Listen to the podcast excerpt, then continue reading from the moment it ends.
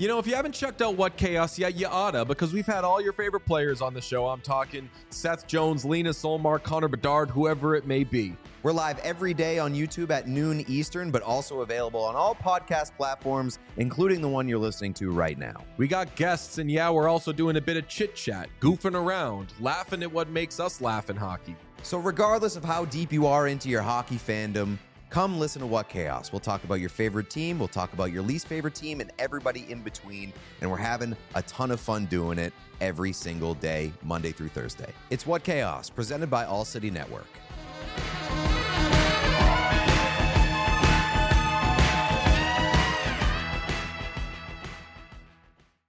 Welcome into the DNVR Avalanche podcast presented by DraftKings Sportsbook. Use code DNVR to sign up for a new account to get amazing odds boosts every single day. Rudo, AJ, and Jesse coming to you live. Did you know you can get a ride on the party bus on December 17th for just $25? If you already have a ticket to the game, you can come join us. You can come party with us. It includes a ride to and from the arena, and it includes free beer. So it's literally cheaper than parking at the arena yourself and getting beer. So jump on it. If you got ticket to December 17th game against Nashville, you want to party with us, go check out the party bus. Uh, links to the DNVR locker will get you to those tickets. Been a uh, been a good couple of days on the injury front for the Avalanche. Jesse, I saw you. You you went for it, officially tweeting out the sixth day without an injury. Yep.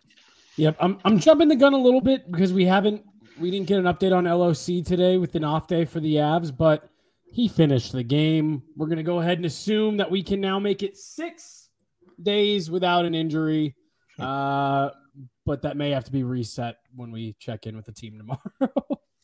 we'll see what happens officially. We do have. I mean, a, a six is just a zero with a hook. We're not wrong. It'll be easy to update if we need to. Yeah, a little eraser make a couple more days and you just have two zeros with an eight, right? Yeah, like, that's right. Yeah, I'll just stack two zeros like one on top of each other. So from a distance, it looks like an eight. But if we need to make any quick adjustments, is that is that why Andreas Englund is so terrible? It's because it's just a bunch of zeros stacked on each other. It's like yeah, in case you need to just wipe him to a zero. Well, relevant.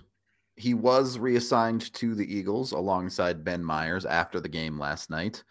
Uh, don't know how permanent that will necessarily be, but indications are the Avs are getting healthier and healthier here. Evan Rodrigues seen skating in a normal jersey by himself today, but nonetheless skating in a normal jersey.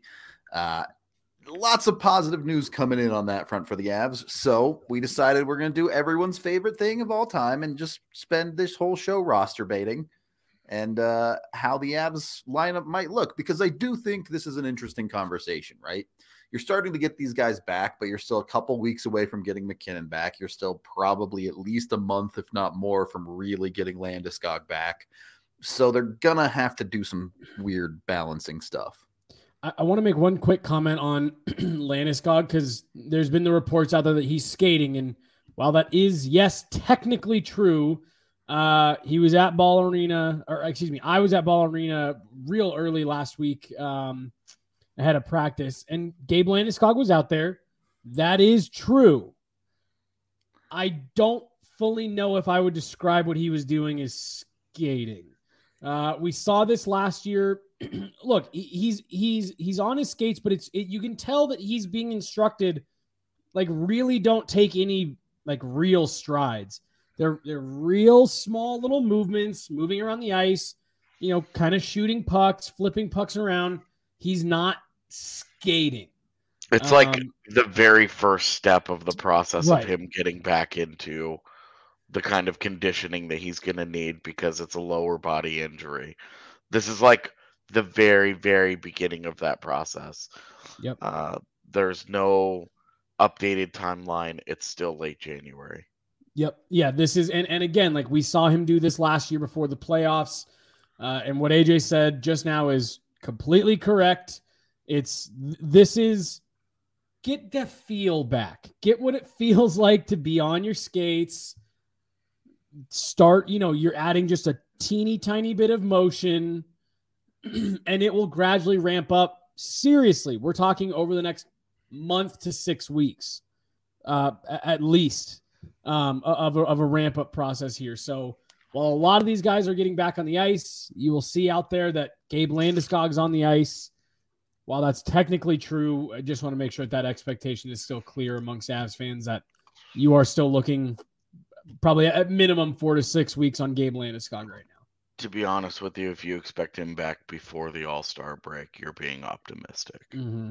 Mm-hmm. There's no reason, knowing that his timeline is mid to late January anyway, there's no reason to think that he would be back before that huge gap of time. Like, what's he going to do? Play one game and then they go on the bye week for 10? Like, just give him the extra week, week and a half of rest. Like, the smartest thing to do is to expect him to be back when the team comes back in February. He is the one guy, excuse me, even with all these injuries, I they aren't going to rush. We, we talked last week about maybe there's some of these guys that they will, I don't necessarily even want to use the word rush, but be a little bit quicker to get him back just with all the injuries. Gabe Landeskog, given the fact that he had to have kind of unexpected do over surgery, um, he, they're not going to rush him. He's going to take whatever time he needs. Yeah, for sure. They, and being realistic, I don't think there's any reason to rush him. Certainly, if uh, you make an argument, there's not a reason to rush anybody with how the Avs have looked over these past couple games now that they've gotten Val and Lehkonen back. It wasn't the best hockey game in the world the other night, no, but it was certainly good enough. Yeah. So something you well, can live with. AJ, I just want to get your take on it because we talked about it a good amount uh, yesterday on the show, and and Megan and I have talked about it in a couple videos uh, over the last week. How big of a difference did this did, did it make to you aj just purely having those guys back even though they're not you know your nathan mackinnons and whatever purely just inserting those guys back in the lineup what a difference it made in terms of bumping everyone down. I just kind of wanted to get your uh your perspective on it. I mean, it's not even just bumping a guy down right? I mean you're talking you straight up go from jayson megna to val Nichushkin you know, and then and then you do bump a guy. The guys that are down there, you do bump, or the guys that stay there, uh, you you bump down.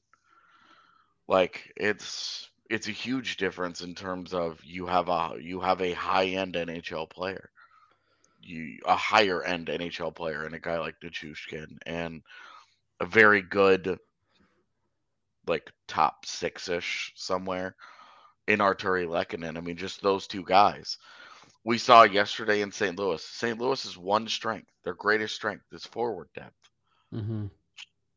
They've got different waves of lines that they can throw at you. Well, the Avs, the Avs have one line defensively that they've been able to rely upon all season with Cogliano, Compher, and LOC, where bad bad things don't happen to you with that line out there. I think they've only been on the ice for five even strength goals against all season. So you're talking, and that's a line that's been together from the start. So you get that line. They found some weird magic with uh, Charles Hudon and Jean Luc Foudy and Ben Meyers.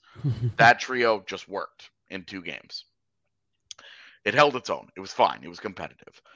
But having a top line that could function as a top line because yeah. uh, Lehkonen, uh, you know, Lehkonen, Rantanen, and Nichushkin, those guys, you know, with with like Newhook was like sort of part of that mix at different times. Like Newhook's role yesterday was downright bizarre but like uh, that trio right there at any given time, they could just throw out a top line, an actual bona fide NHL top, not like Mikko Rantanen is a stud and Alex Newhook is a young guy that we like, and then there's Charles Hudon on the other side where you're like, like they could just throw out a bona fide, hey, here's a top line. Like this is mm-hmm. this is a group that we can go to battle with, and it just makes your team it, it changes the complete dynamic of your team that you're in the offensive zone, that you're forcing a team to defend, that you're you're creating dangerous chances, that that you're you're playing in in the right zone, you know, that you're you're actually putting pressure on the other team. And I, I know they got three goals yesterday. Offense is still a problem here. Like we got to be realistic.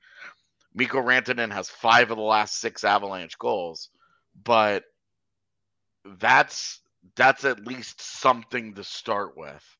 You have a top line that can function, and we see in this league all the time that more often than not, especially in the regular season, uh, your your best players are what separates you uh, in uh, in in winning and losing games. I go ahead. I, I do want to extrapolate this into the second line as we go through this show. Again, we're assuming Erod should be back. Could be as soon as tomorrow, but certainly sometime in the next week or so. He probably slots right into your second line pretty easily. What does that rest of the top six start to look like then? Are you keeping Hudon up there? Are you running Newhook on the wing on that line? How does it shake out? I mean, it's it's hard because AJ alluded to something that we kind of talked about last night with that that trio of Hudon, Foudy, uh, and Meyers. That they've had them together for two games, and for two games, it's looked, for all intents and purposes, looked pretty good, right? Um, yep. and, and given everything that this team has been dealing with recently uh in terms of inconsistent in terms of inconsistencies in the lineup i don't know do you if you're jared bednar do you like the idea of keeping that group together as much as possible kind of the way he's done with Compher, Cogliano, uh, and and O'Connor. So, yeah, what? So, so you got Newhook, Rodrigues, Foudy. Is that, is that, well, he'd be with that, the other line. I say, yeah. does that does that leave you with like Dryden Hunt? Bleeder Hunt, yeah. Right. Um and that's why I think the answer is no. Yeah. right. That, that line doesn't stick together because I think that if Rodrigues does, you know, whenever Rodrigues does come back, you he was the bridge to secondary scoring mm-hmm. for them. Mm-hmm. He was playing so well. And look, Alex Newhook's a little all over the place right now um, in terms of his role and, to be honest, his play. But he's mm-hmm. putting up points for you. And the role and play thing might go hand in hand a little bit. well, I do, I do too. But I, I think what we're seeing though is that he's, he's the trial by fire here. He's learning how to be an impact guy and how to be effective yep. all over the lineup not just in a set and like okay he's your third line left wing and like okay that's it like he's been moved all over the place and he just keeps popping up you know he he's mm-hmm. one of the few guys that's giving them any kind of offensive punch outside i mean pick all these other guys everybody loves Foudy. everybody loves this guy oh charles Hudon and we'll get to him all this all this stuff right but alex alex newhook's the ones that's actually produced points He's the one that's actually on the scoreboard. He's in he's in your box score more often right now, more more often than not ish. Hmm. but it's like it's more it's like every other game, which is right where you kind of wanted him to be this year.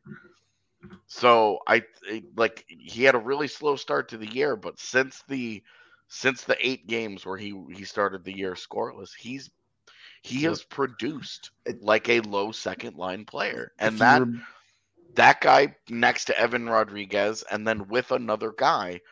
You know, we saw Martin Kaut looked pretty good in that role. All right, let's see what Jean-Luc Foudy does next to those cats. Mm-hmm. If sure. you remove those eight games for Newhook, which I get it, like removing the part he bad's at, he's bad at is cheating. But humor me for a second. It's been 11 points in 18 games. Right. I mean, and that's secondary scoring, baby. Yep. That's what you want. Right. Right. Yep. Yeah, no, and and so it's funny because like as I was kind of sitting there talking through that second line, I was like, yeah, I don't think you can keep that group together. And then you said it, AJ, like unless you are going to want to call up, unless you think that Alex Galchenyuk has made some like meaningful steps in the last week, I I I mean. I don't know. Then you then you split that line up, knowing that if you want to throw them back together, you can. I really do. I think the other part to this, and Rudo, if you want to wait on this part, like I, I also I also don't think we're that far out from getting Darren Helm back. Yep. F- from the Avs getting Darren Helm back. Um, and, and, so that's another thing to keep in mind that you know, if if you can get those two back within a game or two of each other, and maybe you are comfortable leaving that that Foudy Hudon Meyers line together as a as a bottom six group, and you plug in Darren Helm, you know, somewhere on that, maybe back with that third line. Uh, you know, take Compher off there and get back what was your fourth line from last year. You can bump Compher up, Newhook, Compher, uh, Rodrigues. You have a lot of center options there. um, yeah, but, you have yeah. like a you have like a lot of bad center options. Right, right, right. you have a bunch of guys who are better suited elsewhere, but can play. A bunch of dudes who can take faceoffs, but their yeah, actual yeah. being a center is we'll see. A bunch right. of dudes that can lose faceoffs. Eh, Compher does okay. He's you know you know where he is on the year. It was like fifty two or something. Forty seven, man. Oh, is it that bad? Really? Damn. All right. None of it, them can take faceoffs. That's the that's thing, though, is that he gets he gets hot and he'll win 20 of 26 in one game right and then he'll go three games yeah. in a row where he's at like 46 that, thing just he, bounces up and down like a pinball yeah he got him and duchene i remember would work on face-offs like endlessly after practice and so if, if you watch him and if you watch him and the way that matt duchene both take face-offs it's very similar um, but I think Duchene has kind of settled in a little bit more consistently to being like a pretty top tier face off guy. Yeah. Um, for the for the record, Compher's only been over fifty percent once in his career. It was last year, and it was fifty one. Yeah, so good relatively to the Avs, maybe. Uh, yeah, relative, relative, relative to like Nathan MacKinnon in his career, forty three percent or whatever. he's doing fine, like he's your guy, but there's a there's a reason that yeah there's there's a reason that the Avs are brutal in the face-off circle because they don't have anybody that's consistently good at it except I, for Landy. yeah, I, I, do want to extrapolate on the Helm conversation, not just himself, but who is on the chopping block to get sent back to the Eagles. There, but first, we are brought to you by Athletic Greens. You start every day with just one scoop in your cup of water. It's got 75 different vitamins and minerals, a bunch of adaptogens and electrolytes in it to get you going, help boost your immune system. Tons of athletes use it as part of their daily workout routines. So if you want to get a little bit healthier, it can help with that. Uh, around the office at DNVR, a lot of us use it as a hangover cure. Uh, not too bad for that type of thing as well. So Anna did that yesterday. definitely a definitely a great little wonder thing to get your days started on the right foot. and Put it that way. You can get it at athleticgreens.com slash avalanche to let them know we sent you over there. And when you order, you get five free travel packs. So even if you're getting drunk on the road, you can take it with you. Uh, don't drink and drive. I meant like when you're traveling and getting drunk. Uh, also, you can get a year's supply of vitamin D when you order. Again, that's athleticgreens.com slash avalanche to take control of your health, especially with all the flu season going around. I know AJ's still recovering from his sickness a little bit. Our, our social media girl Marissa has it too. It's it's rough out there. Also brought to you by the amazing people over at Illegal Pete's. Uh, I can't remember the last time I've gone to the bar and one of us didn't roll in with an Illegal Pete's burrito between Jesse and Yaya, especially. Uh, yeah. They're the they're burrito people, so you can get yourself down there. Happy hours are three to six p.m. at Illegal Pete's, where you can get uh, their margaritas for a ridiculously good price, so go check that out. Also, their burritos are just amazing. Highly recommend you have their burritos and eat them. Absolutely delicious all the way around. Their uh their queso, mwah, ridiculously mm-hmm. good. Check them out. Get down to one. There's an illegal pete's literally like just a block or two from the bar, so you can hit them up. Auto play. what even was it? I So was that Sarah know. McLachlan? I don't know. I don't actually. I don't know what it was. In the arms of an angel, getting played back here. it was one of those sad dog commercials that yeah. played on my. Yeah. On my phone, yeah. I'm Sarah McLachlan. Did you know a million dogs die every year? I don't know the actual commercial. Every but... minute. Yeah. Yeah. That's. Oh. I mean, that's that's like what it feels like jump over there. Uh, they're also hooking you up at Illegal Pete's. You spend $100 on gift cards, you get an extra $25 free. So it's a great holiday gift option through Illegal Pete's. Second period of the DNVR Avalanche podcast presented by DraftKings Sportsbook. Darren Helm isn't going to have the roster impact of someone like a Lehkonen, a Nichushkin, or even an Erod. But is very likely going to bring some stability to that bottom six when he comes back. How important is that for the Avs right now? One and two, whose spot is he taking? This is the one where I really don't know. I really have no feel for what happens with Darren Helm. Like, for me, I think putting him next to Dryden Hunt on like an actual fourth line is where I would start him out. Especially at, at center where we saw him in the postseason. Start there. Sure. But yeah. certainly, given that they sent Meyers down already, seems like he's kind of already an odd man out. So a center position should be open. Granted, well, I mean, helps fill that, but Right. I think the ultimate goal is to work him back into that that line that he clicked with so well last year, playing in the middle between Cogliano and O'Connor. But again, that that has been your big skating energy line uh, for the last few weeks, and I just don't think it's fair drop a guy in who hasn't played an NHL game in six, seven months uh, onto a line. It's like, hey, we need you to skate your ass off every shift, every minute. Get out there. Um, so no, I'm with AJ. I think you start him on a fourth line with, you know, wh- whomever it is that that m- makes up those those wings there. Um, get him ramped back up, watch his minutes a bit. Uh, but eventually, I do. I think they want to work him back uh, in between Cogliano and, and, O'Connor, and, and have that kind of be a go-to. And you know, while while you're still dealing with injuries, keeps JT Compher in kind of a flex position for you. Can I can I change gears just a little bit here. Yep. Do do no. either of you look at like do you think as well as Mikko Rantanen has played now for the last three games at center, do you guys think Jared Bednar's gonna get frisky with that at all and say, okay, well shit, maybe we use Mikko Rantanen in between Lehkonen and Nichushkin? Like you know, I don't know. When just moving forward, guys get back, get healthy. You so like, do I think that that happens when MacKinnon is healthy? Yeah. Not right away. I could see, I could see him talking himself into it when Landy is back. But wouldn't you rather just do it with Landy at that point? I'm just saying, just because, just because Mikko's had a, a few good games there where he's really been impactful. I just don't see that as the anywhere near the first option. Like I think you're floating Lehkonen or Nichushkin down the lineup on the wings yeah, before you're I thinking just, about doing that. We've seen the way that MacKinnon and Rantanen have elevated each other sure. so consistently over the last several years that for me, I guess I just I just have a really hard time believing that any solution is break that up. Yeah. You know, I mean, you look at you look at you look at the way and you look in Boston and the way that uh, Bergeron and Marchand have just kind of been stapled to each other for like a decade. Right. Like sometimes things just work, and yeah.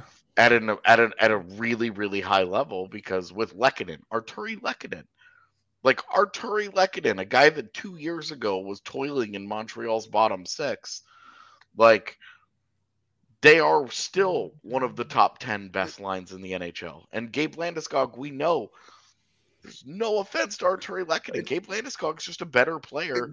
And what he's done for that line as like the defensive conscious of it, you know, we've we've seen a little bit with Nichushkin too. Like those guys are those guys those guys bring that line to a different to, to a different level and like and Landy's I, been amazing there. I honestly think it comes back to the same conversation we were having at the start of the year. Look, if you don't believe in Erod or Newhook to be your 2C, you're probably looking at going out and getting one at the deadline. Mm-hmm. Now, yeah, and and we saw we saw with Erod though there were makings of him starting to earn absolutely an but, extended look but, at 2C yeah, with for sure. flanked by the good ones, you know, flanked by a Nichushkin and a Lehkonen or a Landeskog. Like whatever that alignment would be with the wings. Like you've got such good two way options there because between all three of those guys, Lehkonen, Landeskog, and Nichushkin, you have three excellent defensive players.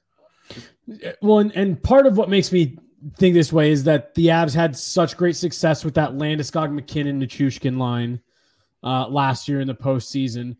But I also am having, I, I also just kind of had the thought because we were talking about the their again, top top line right now.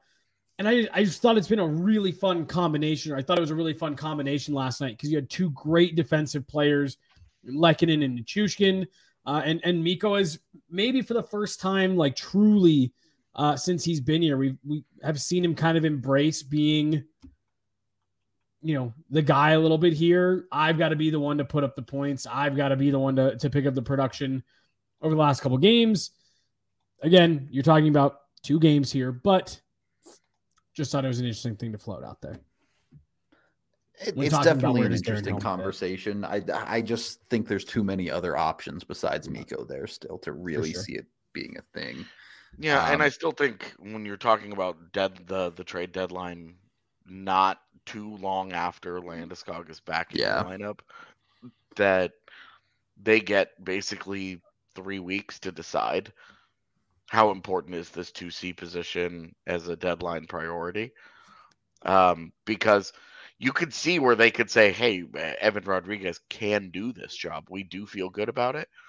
But also, if we go and get Jonathan Toews or, you know, pick a 2C, I really don't want to get into that part, but pick a 2C, they go and get it, and it doesn't take away their center options I mean, then you are having a third line conversation where now Evan Rodrigues is on your third line, right, next to an Alex Newhook or a JT Compher or whatever the alignment ends up right. being here, and and that's where you're starting to say, okay, well, this is again, you have found a way to rebuild that championship caliber depth, where Yep. 100%. And where you're you're rolling out a third line that's just punching other third lines in the mouth every night.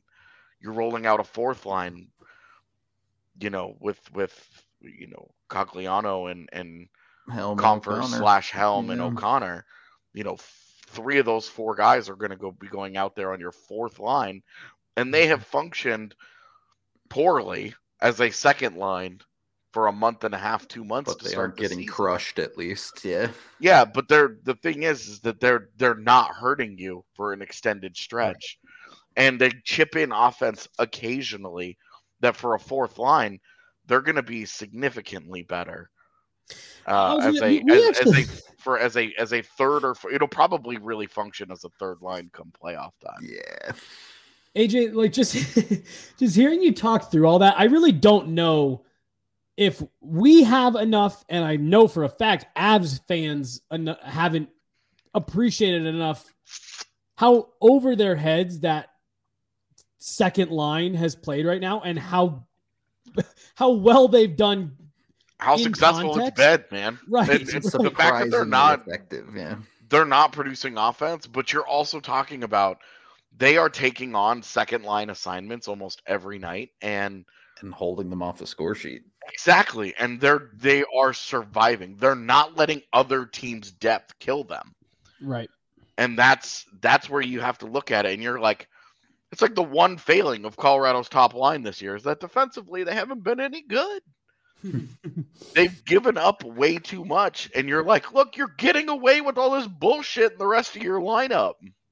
Yeah. So it's it, it, you know, and and that's where that's where if you do look at like a two C option, like if you if you got really bold and you went and got a Ryan O'Reilly, mm-hmm. and then you had of second line of Landeskog, O'Reilly, and Nichushkin. Just a nightmare to play against. You have a you have a true shutdown line defensively, but one that can also generate the offense for you, right? Like, I can go the other way and be nasty about it. I, and and then you roll out that that that line that has functioned as their second line this year. You roll that thing out at the line, bottom of your yeah. lineup, and you've you've kind of accidentally built like rebuilt kind of the Tampa Bay model with the with what Anthony Cirelli has has meant yep. to that organization yep. and how how important they are where they uh, just smother you with their death. Exactly. Yeah. Where they where they, they it starts with what they don't give up and then what they're able to give you on the other end almost becomes like bonus because you know the guys at the top of the roster are scoring every single night. And that's and and there's like this is why I think the three of us have not been pressed about the standings. Yeah. Have not been too concerned about where wherever the Avs kind of end up after all this shuffle because once healthy and and like yes, you do assume that the Avs get most of the way healthy at some point, right? Um my goodness, like they they can really take flight once all the pieces come together and what the what the healthy team looks like is just completely different. It's great conversation. Unfortunately, still a month plus away. So I do hmm. want to reel this back into the next couple of weeks. Darren Helm coming into the lineup, your realistic guys looking on the outs here. Anton Blidh, Charles Hudon, Jean Luc Foudy. Who's sticking? Who's going? Uh, uh, I mean, of, of, those three, and Anton Blidh's not even in the conversation for me. I mm-hmm. I agree. I think he's the easy one to send down. Look, I, will I'll say this, and then um, AJ, you can you can jump in and add if you want. Uh, I, I I was told by a couple of people who w- would definitely know um, the Avs organization really likes what they've seen out of Foudy really likes what they've seen out of Foudy. Um, so, so, so going based off what I know, if I'm having to pick one guy out of that list right now today, I'm going to say it's Foudy because that's the one guy that I know internally uh, that has exceeded their expectations. Well, and like, what a shock, right? Like, you talk about stylistic fit here you know and as much as it annoys me that martin kaut is like the fall guy here and is like the first guy that they send back because he's got a quiet game or two here and there you look at it and you're like what's the big difference here? Between a guy like martin kaut and a guy like jean-luc foudy is that jean-luc foudy just naturally plays the way the avs want to play.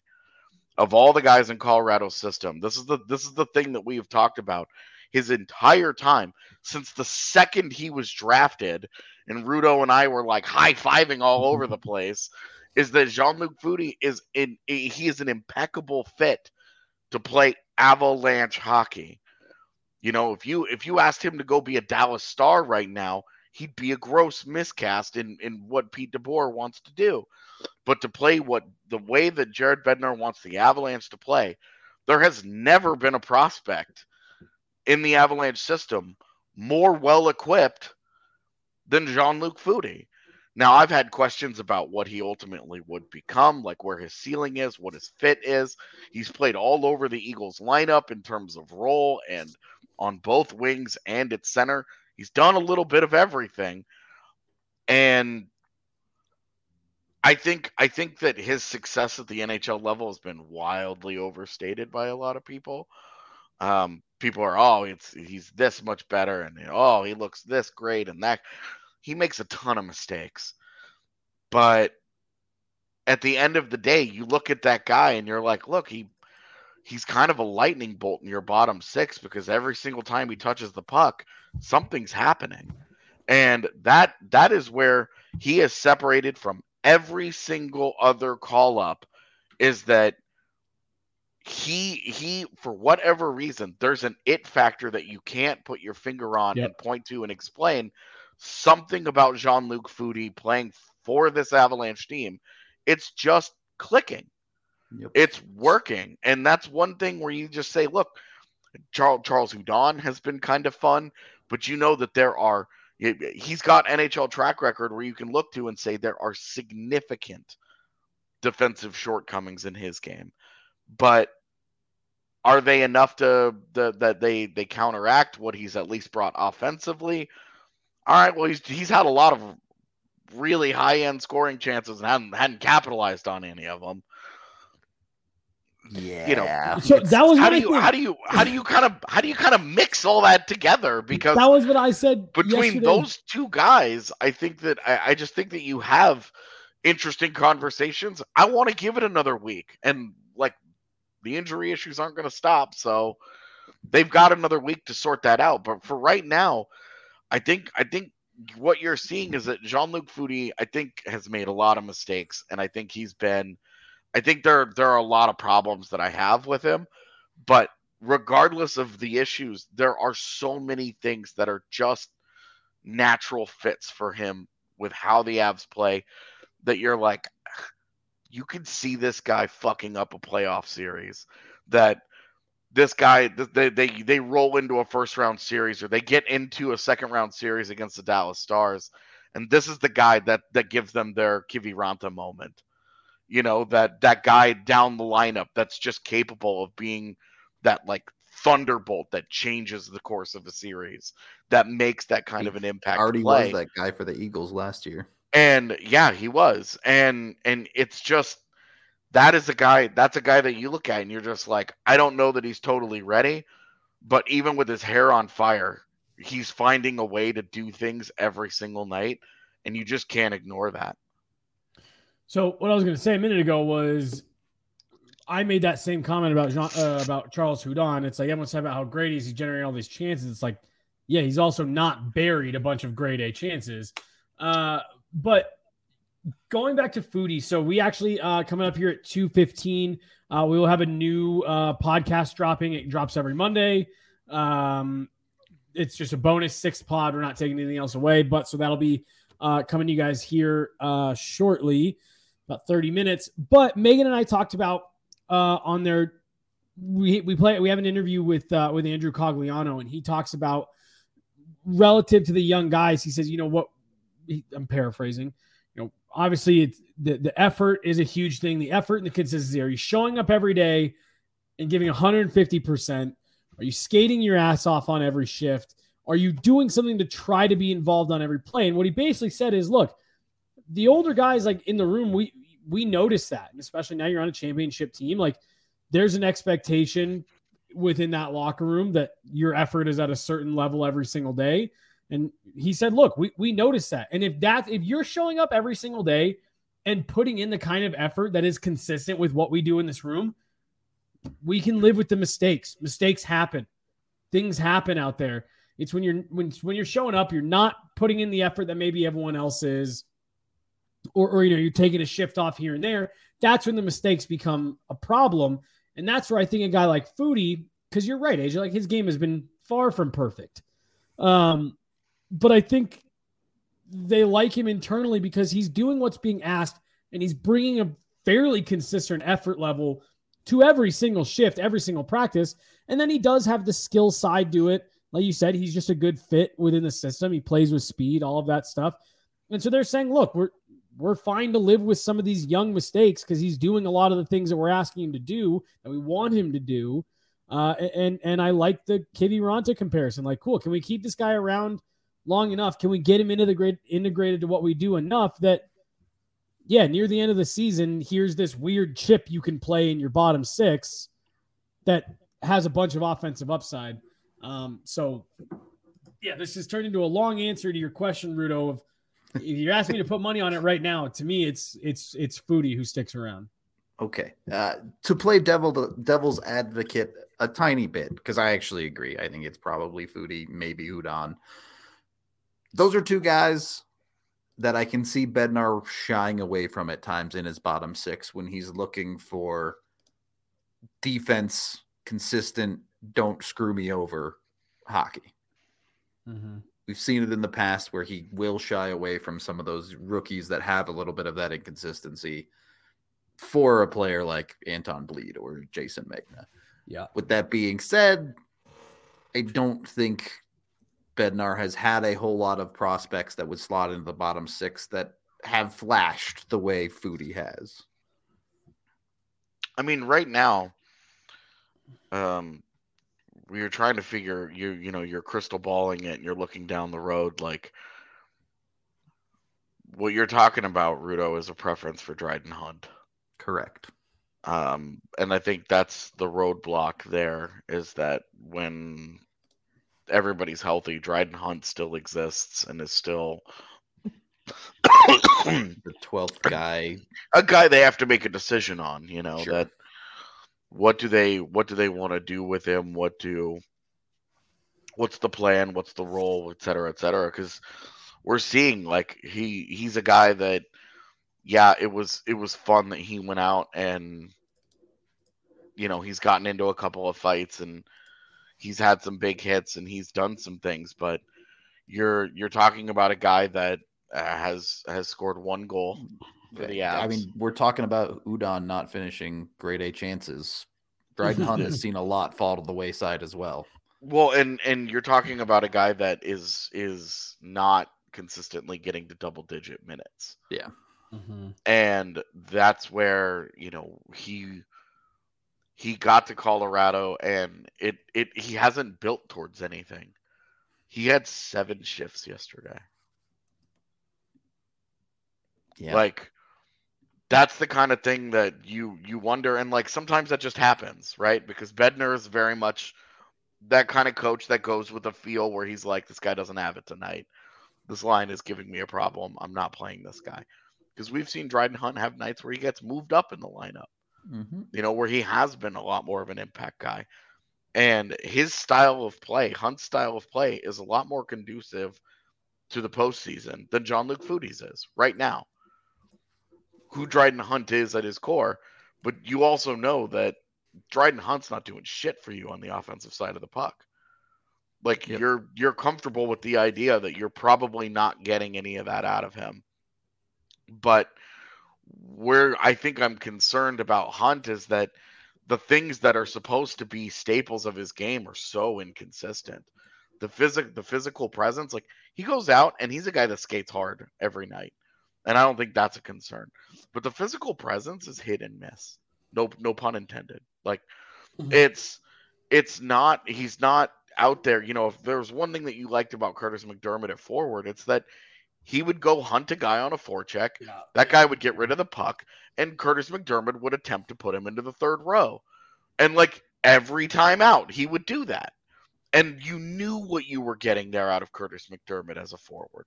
You knew that that was going to be a thing that was happening. It's supposed to be part of Hunt's like package as a player, as part of his selling point. point, and it's it's just inconsistent. And the decisions that he makes with the puck, they're almost too simple. Like it's almost like he's afraid to try to make a play because he knows he's supposed to be supposed to be a skate in straight lines and hit people kind of player. But he doesn't he hardly ever tries to do anything with the puck. He hardly ever he hardly ever does anything in which you would consider it playmaking or creative. It's almost too simple where now you're starting to say it's too limited. There's a hard cap on what he can give you because he won't he won't deviate.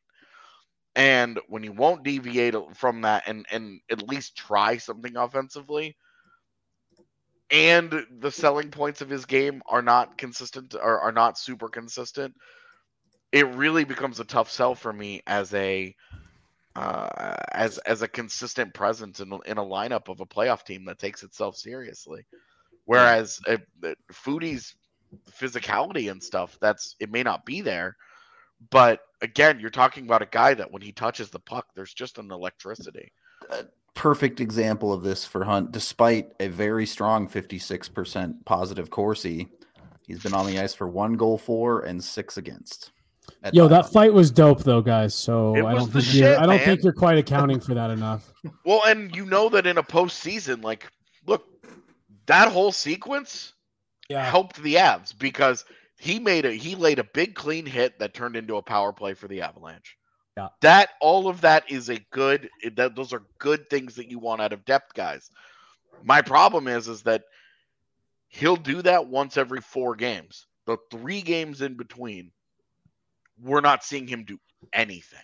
No, I, and I, for the record, I was purely just being facetious. And, and I know, I know you. It was tongue in cheek, but it's true though. Like that was a moment in that game that had the power play had actual NHL caliber players on it in that game, could have changed the course of that game. It ultimately didn't matter because the Avs were just too overmatched that day. But in a game, if he makes that play tomorrow, and and and and that's the kind of situation uh, that that results from it. Colorado's chances of winning are a lot more serious. well, I was going to say because I, I do want to. I wanted to build on or just kind of co-sign what you were saying there about like that's a big hit on a big name player And then not only did he like get in the fight and it's like, oh, he stuck up for himself. Like, no, he like straight beat the tires off Tomas Nosek. Like, that's one of those fights where people talk Was about that oh, Nosek's first fight? It sure looked, Looks like, like it. It felt like it, right? Like yeah, it was. It was like watching the Chushkin's first fight. We were like, oh, he's not done this before. the, the the part of it we were laughing at, like as we were waiting to go in the room after, was I've never seen someone engage a fight look so unprepared for a fight. Like you went and tracked him down to start a fight, and then you got in the fight, and we're like, ah, I don't know, I don't know what to have. Uh, uh. But That that was one where Nick Foligno pulled him aside and was like, "Let me take it, big fella. Like we appreciate you." yeah, let's But talk I next got practice next. about how that looks. um, but no, I mean, like AJ, like you, you are right. People talk, oh, you can't take fighting out of hockey. It, you know, it's a part of the game. It changes the momentum. I- I don't think that that is often the case. That is one of those fights where it's like, yeah, that that could change a game. Yeah, Yep. Uh, game changer for us, Breckenridge Brewery, the official beer of DNVR. Can't wait to drink some on the party bus, but you know, also get it down at the bar, eight different kinds on tap. You can get it at your local liquor store using the Breck Beer Locator online. When you go to breckbrew.com, they also have the nice list giving away a bunch of different stuff for Christmas. Go check it out. Get yourself some free dope stuff. And of course, brought to you by DraftKings Sportsbook. When you use code DNVR when you sign up there and you bet $5 with a new account on any NHL team to win their next game, you get $150 in free bets. I'm just saying, my pick of the week last week was take the Avs over the Blues, and it was a little spicy, but it hit. At the end of the day, the bet hit. So maybe listen to me, but probably don't. Go do something smarter than I'm capable of.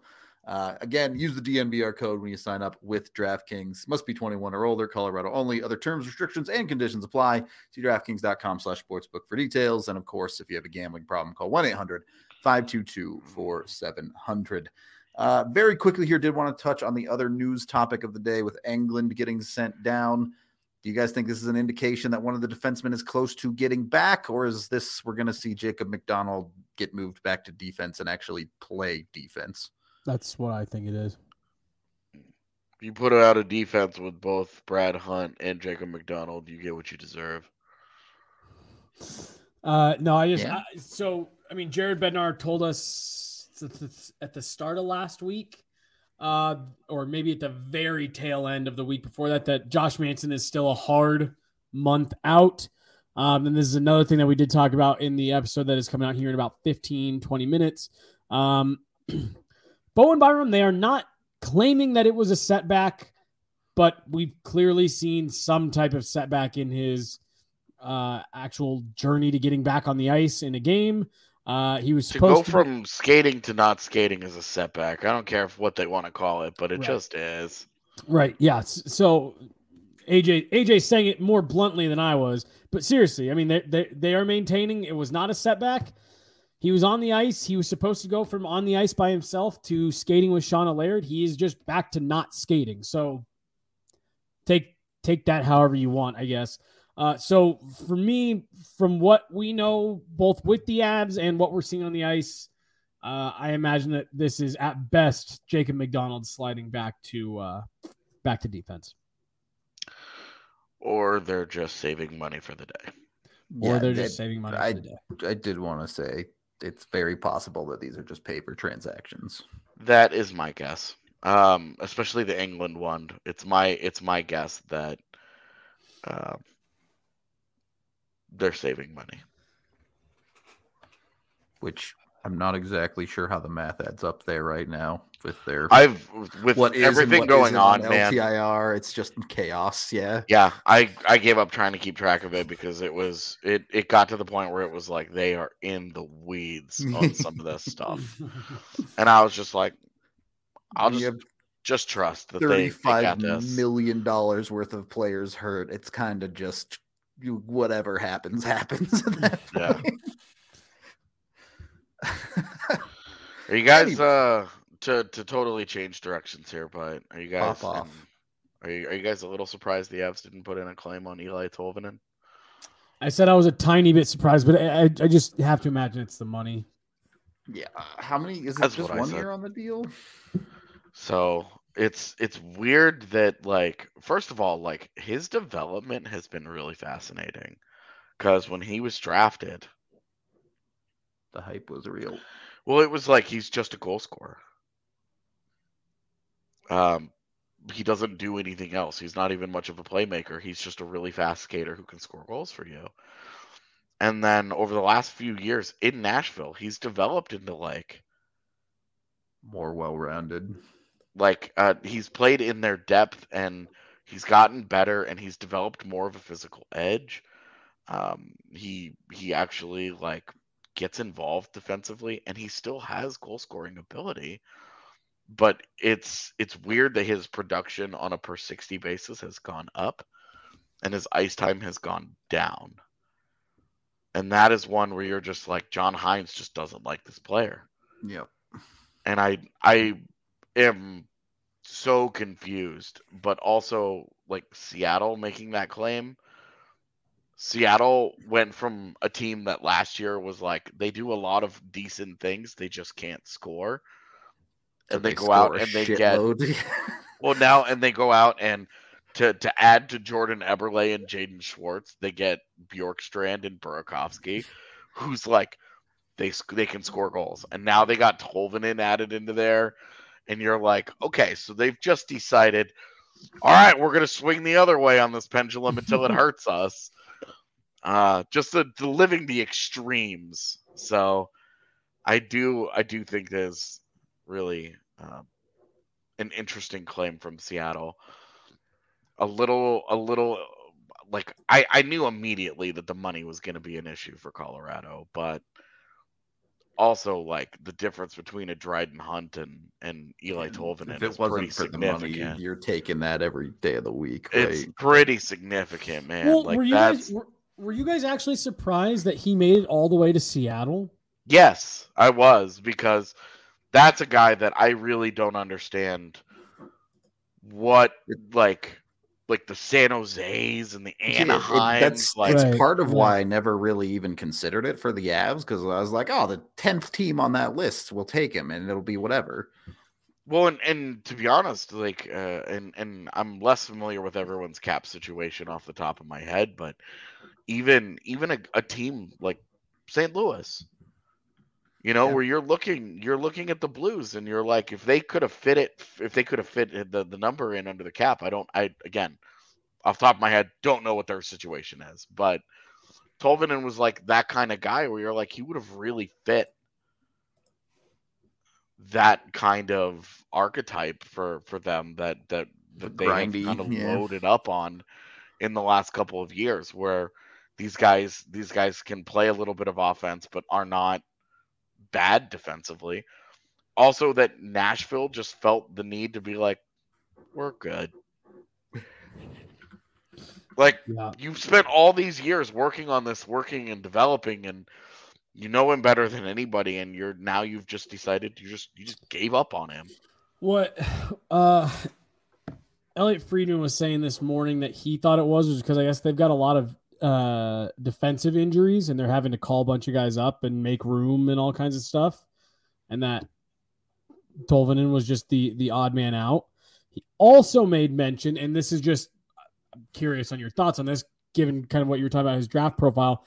He said that he took he uh, spoke with a uh, Elliotte Friedman spoke with a GM last night who said they liked Tolvanen, but uh, they thought he was maybe a little too one dimensional. Uh, I, mean, and that's one where I'm like, uh, just not how you see it. It it just at this point in his career, I I can understand where you would say a guy is a little one dimensional, but when you're talking about bottom six guys, who fucking is right, right, right, right, right, right.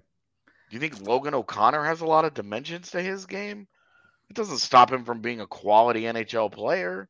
Right like it's a it's a weird criticism to levy at a guy that that like a guy that lost That's a job.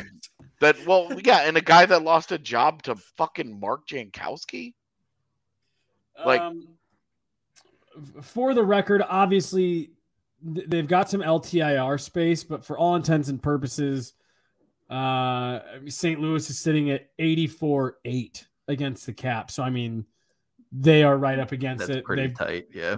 they've got just over a million in available space, but that is including their LTIR. So tough for them for sure. Um, Yeah, and well, and that's one where they also have a lot of forwards sitting on their roster that like uh I know that they've got a couple of extras on there, like the like Tyler Pitlick and and Josh Leivo that they could always move, but True. Mhm. those guys they've been I- bad enough this year that those guys have actually played roles for them. I- I do want to get this pod wrapped up anyway. here as uh, the At the Rink pod is about to drop on YouTube in a couple minutes here. So, any final thoughts on the Avs roster here before we get out of here? I we we kind of glossed over it, but I'm sort of curious how Darren Helm not only comes back into the lineup, but like how he plays, Yeah. where he fits. If that starts to starts to be the beginning of Bednar going back to balancing his usage a little bit, instead of it being two lines and prayers, um, you know, nightly prayers after those two lines, like because that's it's that's really what it's been. And so helm is kind of a a guy that we haven't like everybody's under understands what darren helm is and isn't at this point in his career but is such an interesting guy in the eye of a coach where he's like ah, ha, ha, ha," like exactly what this guy needs to help stabilize the bottom of his forward core and it's like the start of that um and with with Darren Helm, I'm just I, I just wonder like What does it actually look like? yeah, and and like the overall impact and and does he does he play well? Because you, you got to remember like this is a guy that wasn't very good last year, and then the postseason started and he was an absolute holy terror. Yeah. Dope as hell. Yeah. Yeah, where you're like he went he went from being like he really wasn't very good last year. yeah. Mhm. And then the postseason started, and he was like, "Oh my god, dude, this is the best fourth liner in the league." Like he kicked ass in the postseason. So Well, he, he was he was so he was so good in the postseason that like the game winner in Game Six against St. Louis, like you weren't even all that surprised it was Darren Helm. yeah, I mean, you go back and you look at it, and he scored what two goals in the playoffs? Mm-hmm. I think it was. I think it was two. two. Yeah, yeah. If not, if not three, it was at least two. And like that's a huge moment, and everybody was just like, "Yeah, Darren He's- Helm." Like, He he sniped the legend. shit out of out of uh, Andrei Vasilevskiy in Game Two of the final. That's right. Just Yeah. picked a corner on him. yeah, that was. uh God, I don't even remember which goal that was, but that shit was hilarious. That was that was like the fourth or fifth in that in that blowout. That was That the was- one, and, and that was the one where you were like, Yep, you took the words out of my mouth. As soon as that one went in, I looked at the person next to me. I was like, "Yeah, this is a route. Like this is only getting worse from here. You got Darren Helm picking corners from the top of the circles. You're done." Okay. On that note, we are going to wrap up the show today. Be sure to stick around on the YouTube channel, like and subscribe.